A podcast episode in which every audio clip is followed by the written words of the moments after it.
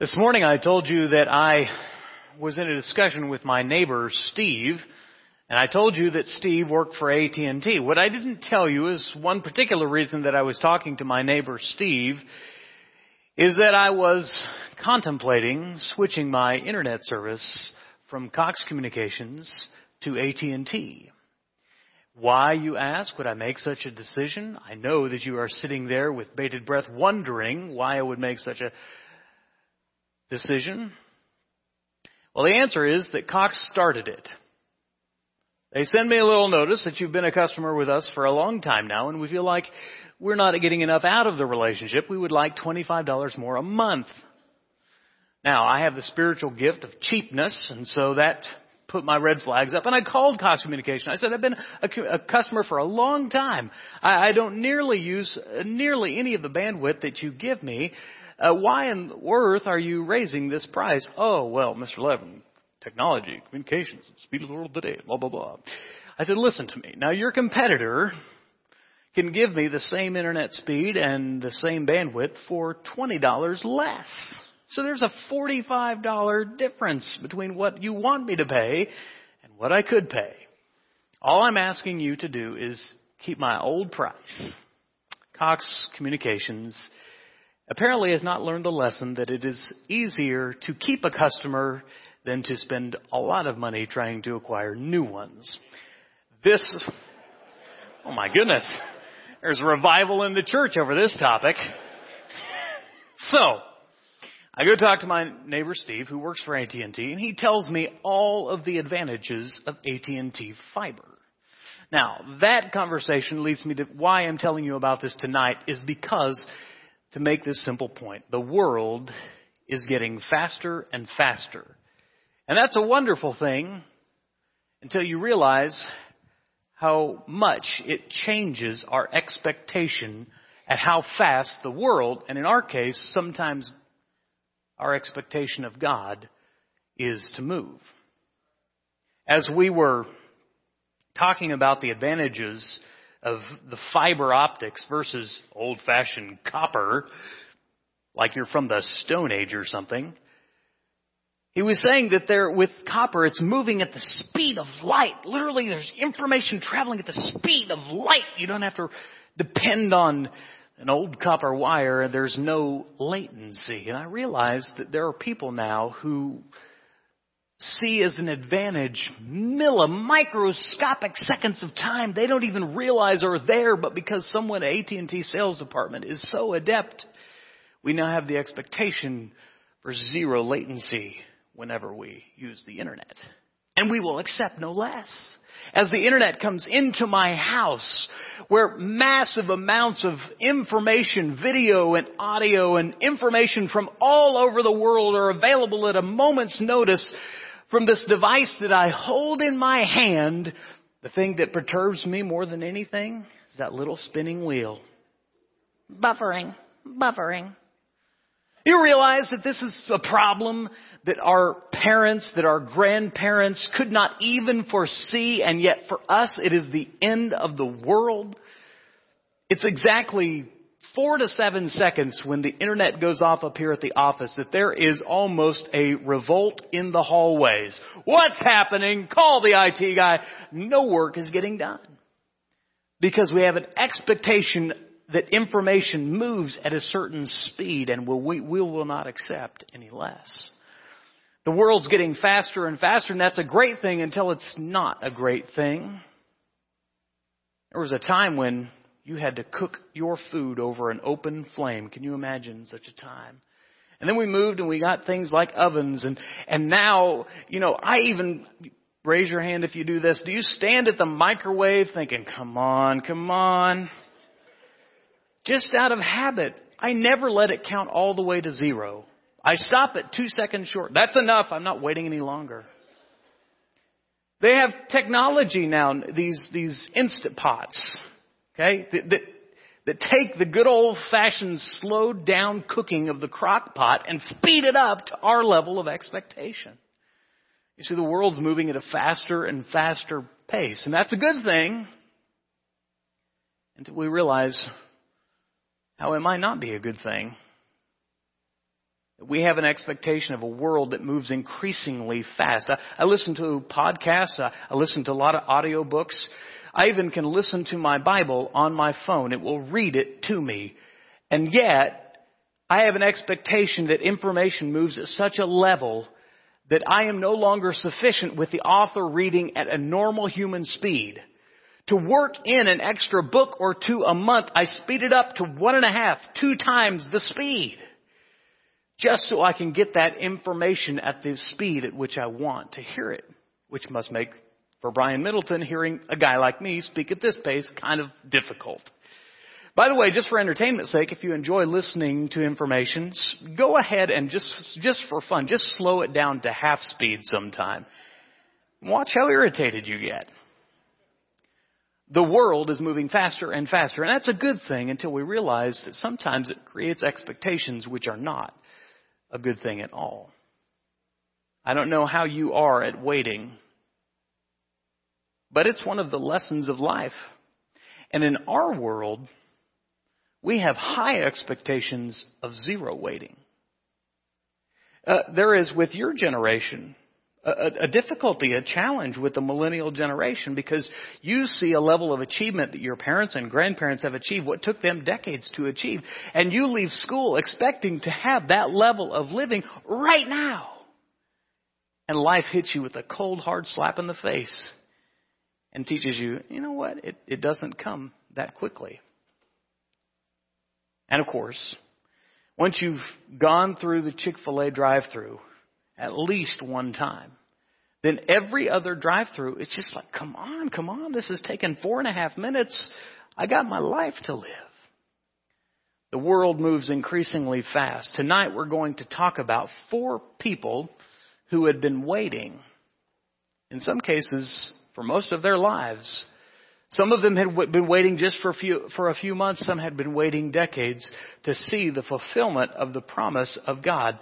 But all of them were waiting on the promise of God. Or more personally, they were waiting on this person to whom God had promised. I want you to turn to Luke chapter 2 as we learn a little bit about life in the slow lane with God.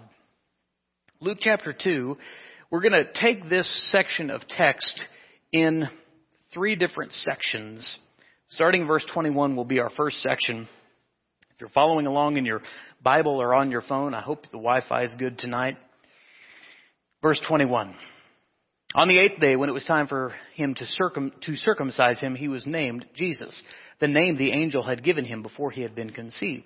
When the time of their purification according to the law of Moses had been completed, Joseph and Mary took him to Jerusalem to present him to the Lord. As it is written in the law of the Lord, every firstborn male is to be consecrated to the Lord and to offer a sacrifice in keeping with what is said in the law of the Lord, a pair of doves or two young pigeons.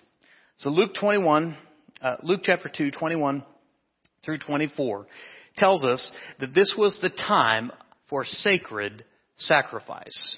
Luke 2, 21 through 24, time of sacred sacrifice, the offering that they begin here by making. To understand what hap- what's happening is a little foreign to Gentiles, so we need to back up way up to Leviticus chapter 12.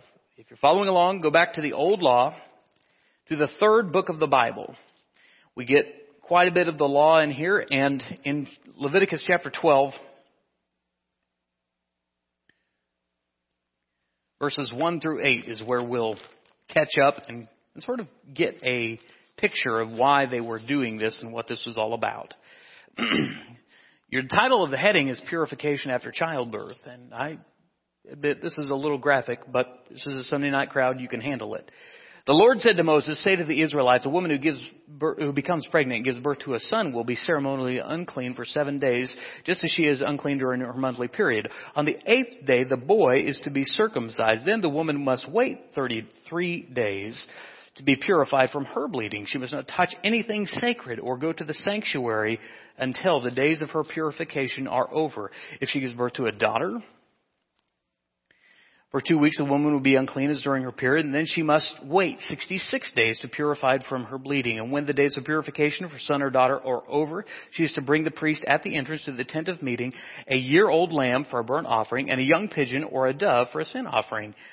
He shall offer them before the Lord to, to make atonement for her, and then she will be ceremonially, ceremonially clean from her flow of blood. These are the regulations for the woman who gives birth to a boy or a girl. If she cannot afford a lamb, she is to bring two doves or two young pigeons, one for a burnt offering and the other for a sin offering. In, in this way, the priest will make atonement for her, and she will be clean. Uh, what we don't understand, and, and, and we did this lesson when you're at teen camp, is the, the absolute, total, unfathomable level of blood that was required under the old law. This was a covenant of blood, through blood, and by blood. Something that uh, you or I, it just makes us a little bit squeamish. We don't expect to see a lot of blood. They were used to it. It was a part of their sacrificial system. It was an act of a holy covenant. Exodus chapter 13 verse 2 goes specifically and speaks to the consecration of the firstborn male, which in this case would have been Jesus. Now, the custom was, if we go back now to uh, Luke, was that every every male the, at the circumcision, that was the customary time for that baby to receive his name. And so they would name the child at that time. In fact, we can look at chapter 1 verse, I think it's 59, when we see that's what, exactly what happened to John. On the eighth day they came to circumcise the child. They were going to name him after his father Zechariah, but his mother spoke up and said to be, no, said, no, he is to be called John. As the angel had told them. So, it was eight days after he was born, and Jesus, going back to Jesus now, was circumcised, as was commanded under the old law. Interesting bit of side piece here, a side note here, is that it's on the eighth day, if you studied any human development, that the levels of vitamin K uh, spike up, and that is what allow the clotting of the blood to occur, so that the circumcision doesn't isn't a wound to the child. So that's once God designed that.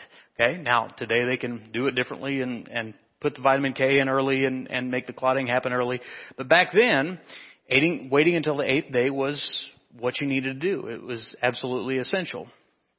We think about this time when Jesus enters into the covenant.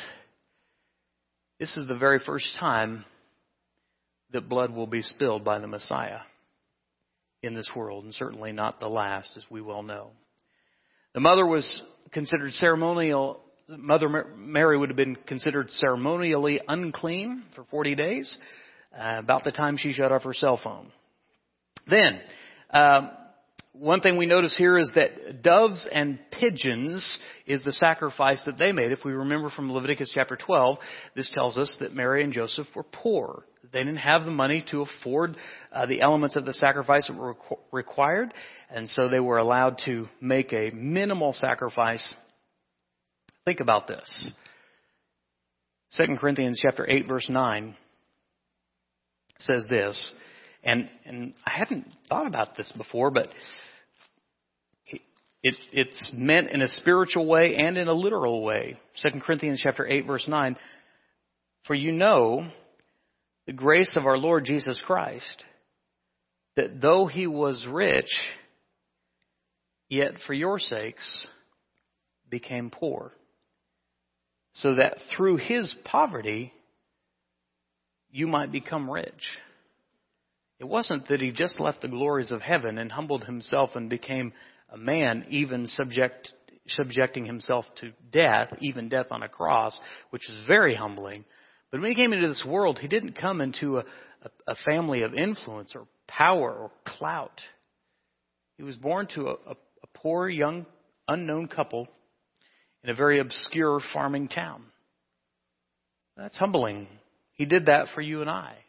He left the riches of heaven and became completely and totally destitute because of the, the call of God. The child was the fulfillment of promise, not just to Mary and Joseph, but to others as well. Let's look at the first one of those.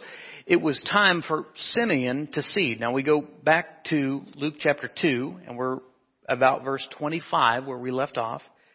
Now there was a man in Jerusalem called Simeon who was righteous and devout. He was waiting for the consolation of Israel, and the Holy Spirit was upon him.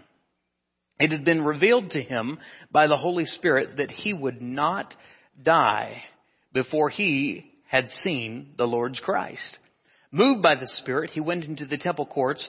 When the parents brought in the child Jesus to do for him what the custom of the law required, Simeon took him in his arms and praised God, saying, Sovereign Lord, as you have promised, now dismiss, you may dismiss your servant in peace, for my eyes have seen your salvation, which you have prepared in the sight of all people, a light for revelation to the Gentiles and for glory to your people Israel. The child's father and mother marveled at what was said about him. Then Simeon blessed them and said to Mary his mother, This child is destined to cause the falling and rising of many in Israel, and to be a sign that will be spoken against, so that the thoughts of many hearts will be revealed, and a sword will pierce your own soul as well. Simeon was patiently waiting on God's promise. In the English translation of this text, it is called the consolation of Israel. If you turn to the prophet Isaiah, Isaiah chapter 40 verses 1 and 2, Isaiah speaks of this called the consoling comfort of God. Isaiah 40, 1 and 2. Comfort, comfort my people, says your God. Speak tenderly to Jerusalem and proclaim to her that her hard service has been completed, that her sin has been paid for, and that she has received from the Lord's hand double for her sins. Simeon not only knew this messianic promise from Isaiah, but there was an air of expectation that from the Lord himself he was going to see with his own two eyes the promised Messiah, the promised of all of Scripture.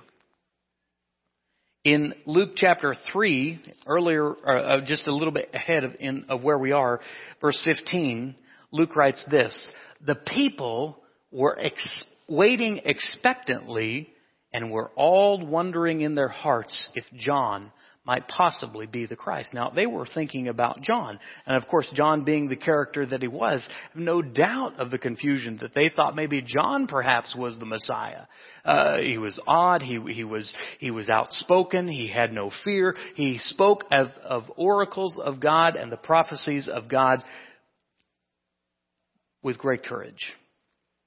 But even looking past John for just a second, it says the people were expectantly waiting. There was something in the air about this time. There was something that people knew and understood that they, they felt that the Messiah was close. He sees the baby Jesus and he takes him into his arms. Now, can you imagine this moment, this, this moment where he t- cradles this young child, a newborn baby, weighing maybe seven, eight, nine pounds, and he's holding him. And he's looking into the eyes of God. He's looking into the face of promise. People get excited with, oh, I just dropped the baby. He, he, people get excited with, with newborn children. Uh, you know, uh, uh, grandparents, when, when their, their, that first grandchild is born, I mean, there's just an there's, there's an air of expectation, uh, a joy that lights their face up. And, and uh, the, the same is true with new parents as they expect their first child. There's just something new, something exciting about all of it. About eight years ago, October of 2010, we had moved into a house, uh, our old house, and living next door to us is a lady I've spoken about. Her name was Miss Betty. And Miss Betty is older lady. At that time, she, she and her husband lived there, and then later her husband died. And she reminded me in many ways of my grandmother. She was, uh, she was, is, uh, humorous and full of wisdom and wit, and just had a way of, of, of reducing life to simple wisdom. We moved in, I think, about July, and then along came Grace in October. And for some reason in my mind, this sticks out. Um, we had come home from the hospital with Grace, and Miss Betty came over, or she was outside or something, and she said, "Do we have any news?" I said, "Yes, little Grace is here." And the reaction is something I'll never forget. She almost jumped, which is not something Miss Betty normally did, and she threw up her arms and she said, "Ah!" And she went inside and she went and she brought us some food, and she was so excited to take little Grace in her arms as no doubt she had done many times before. There was something exciting about new life and new hope within this young child. That's just grace, okay? But this, this, uh, I'm trying to paint that picture for you so you can magnify it times about 10,000 in what Simeon must have felt as he held the baby Jesus. This is no ordinary baby. He, he responds to Mary. He says, basically, I am ready to go. You have, sovereign Lord, as you have promised, you may now dismiss your servant in peace. For my eyes, as you've seen yourself. Simeon understands he's been living his whole life waiting on this moment. And now as he looks into the face of this child of promise, he realizes that God is good. And that God never fails to keep his promise. Even if it's not on the timing we expect. The parents, obviously Mary and Joseph, would be blown away by this, except for the fact that they've already had a couple of angelic visits. They've already had some amazing things happen that don't normally happen when you have a, a newborn. This didn't happen in the normal way, but they know they are seeing the promise of God fulfilled. Now, Simeon gives a blessing to them, which is so beautiful. He says, this, uh, this, uh, for my eyes have seen your salvation. You have prepared in the sight of all people a light for revelation to the Gentiles and for glory to your people Israel. And he goes on to say, this child is destined to cause the falling and rising of many in Israel and to be a sign that will be spoken against so that the thoughts of uh, the, the thoughts of many hearts will be revealed. Can you imagine? Can you imagine having your firstborn child and having all of this happen and then having an elderly man look into your eyes and say, This child is someone special. And because of him, many will rise and many will fall. And many hearts will be revealed because of this child. Now, I realize parents think your child out there is special, but you were nowhere near that special, nor was your child. Isaiah chapter 8, go back to the Messianic prophet. I know we're going back and forth between Luke and Isaiah, but Luke's seeing the fulfillment of these promises that they had been waiting on for centuries. Isaiah chapter 8, excuse me, verse 14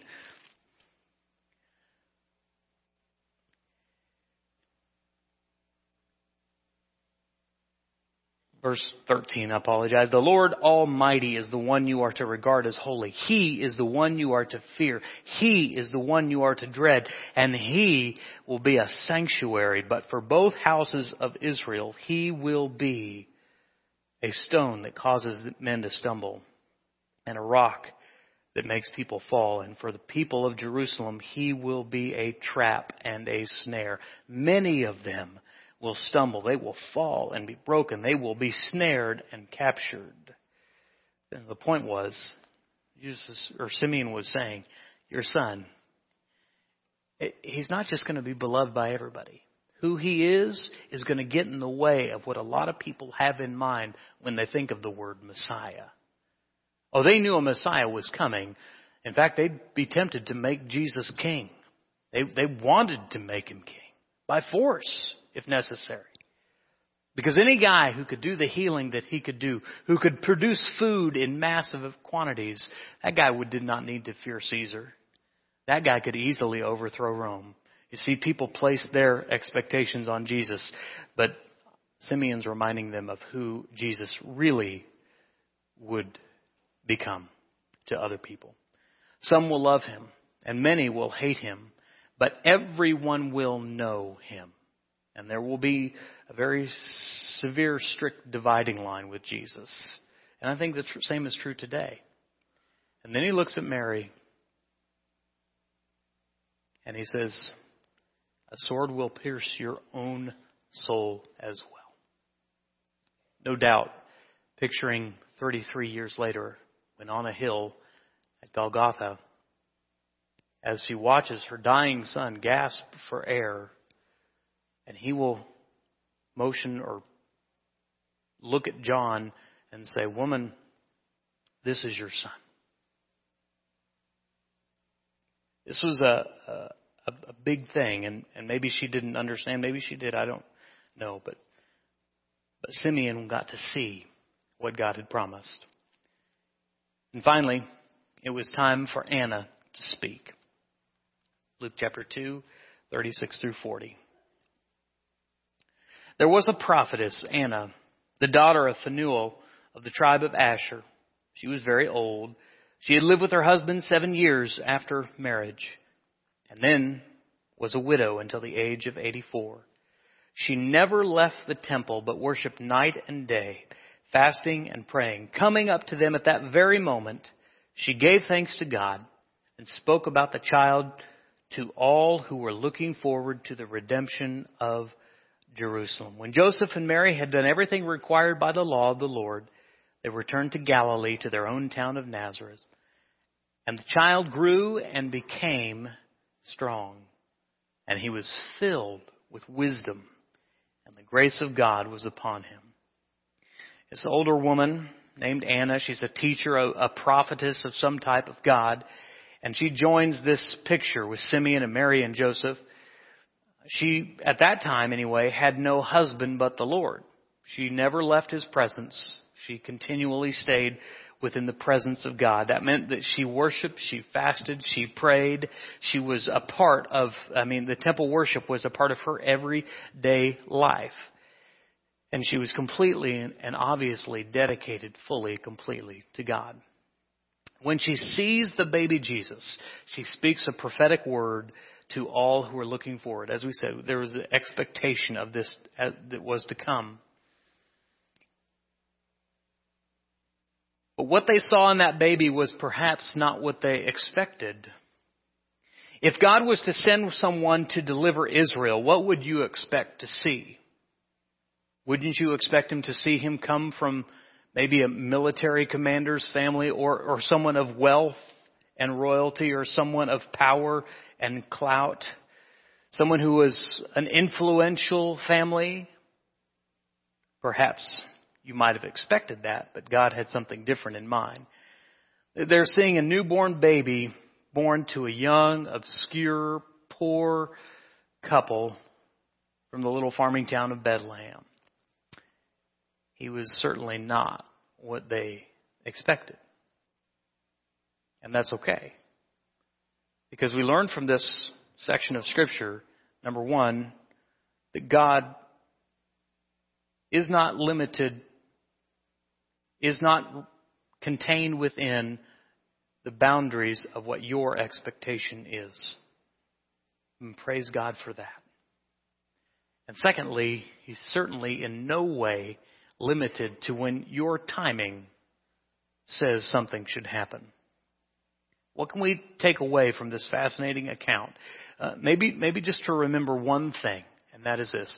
It is all in God's timing. Waiting on the Lord is something I tell you to do, and you'll hear from the Word, but that is not a fool's errand. When you're waiting on the Lord, you're waiting on someone who can be trusted to deliver every time. We've quoted from Isaiah enough tonight, so let me give you one more from Isaiah. Isaiah chapter 40 verse 31. Well known scripture. But those that wait upon the Lord shall renew their strength. They shall mount up with wings like eagles. They shall run and not be weary. They shall walk and not faint. Unlike waiting for other people, unlike waiting for your company, unlike waiting for the church, Uh, unlike any other part of human existence, when you wait, you tend to get diminished and discouraged and depleted. But when you wait on God, the opposite happens. You trust more. You have more faith. You see Him working. You're energized, you're reinvigorated. Perhaps you yourself are in a time of waiting. Maybe you're waiting, wondering if you'll ever get to have a child. Maybe you're waiting, wondering if you'll ever get a job. Maybe you're waiting, you're wondering if you'll ever get that promotion. Maybe you're waiting, maybe you're wondering if you'll ever graduate, if you ever finish, if you ever move on to the next step. Waiting is good for us. And waiting on the things of God is even better for us. The psalmist said in Psalm 27, Wait for the Lord. Be strong and take courage. Wait for the Lord. In the waiting, remember who you are, and more than that, remember whose you are. God is not slow in keeping his promise, as some count slowness, but he's patient. His timing is not our timing. Unlike any of the other types of waiting, God's waiting on God builds hope instead of diminishing it. Romans chapter 8 will be the last scripture for tonight. Romans chapter 8, verses 24 and following. For in this hope we were saved. But hope that is seen is no hope at all. Who hopes for what he already has? But if we hope for what we do not yet have, we wait for it patiently. And we can do that because God is reliable and dependable. We can count on Him. What do we do in the meantime? Verse 26 says it clearly. In the same way, the Spirit helps in our weakness. We do not know what to pray for, but the Spirit Himself intercedes for us with groans, with words that, this, that, that words cannot express. And He who searches our hearts knows the mind of the Spirit because the Spirit intercedes for the saints in accordance with God's will. As you wait, know that you have someone who helps you in the time of waiting to remind you that God's not forgotten you, to remind you that God never fails a single promise. maybe you're waiting on God. or tonight, maybe He is waiting on you. My question is, as we finish, do you know Jesus? Are you following Jesus? And mostly, in a world that's so fast and speeding up continually, are you waiting upon Jesus? If you are not following Him, if you are not waiting Him, if you're not seeking Him with your whole heart, and you'd like to change that, you can do that tonight. If you have any need, I'll be down front, just waiting as together we stand and sing.